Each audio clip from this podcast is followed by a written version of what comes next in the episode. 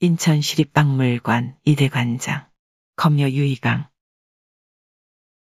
그의 아오 검여처럼 그의 글씨는 검을 휘두르듯 찌르고 자르고 세우고 막고 멈추는 모든 동작에 숨이 막힐 듯하며 갈피를 응용한 화려하면서도 강한 피력을 구사한다.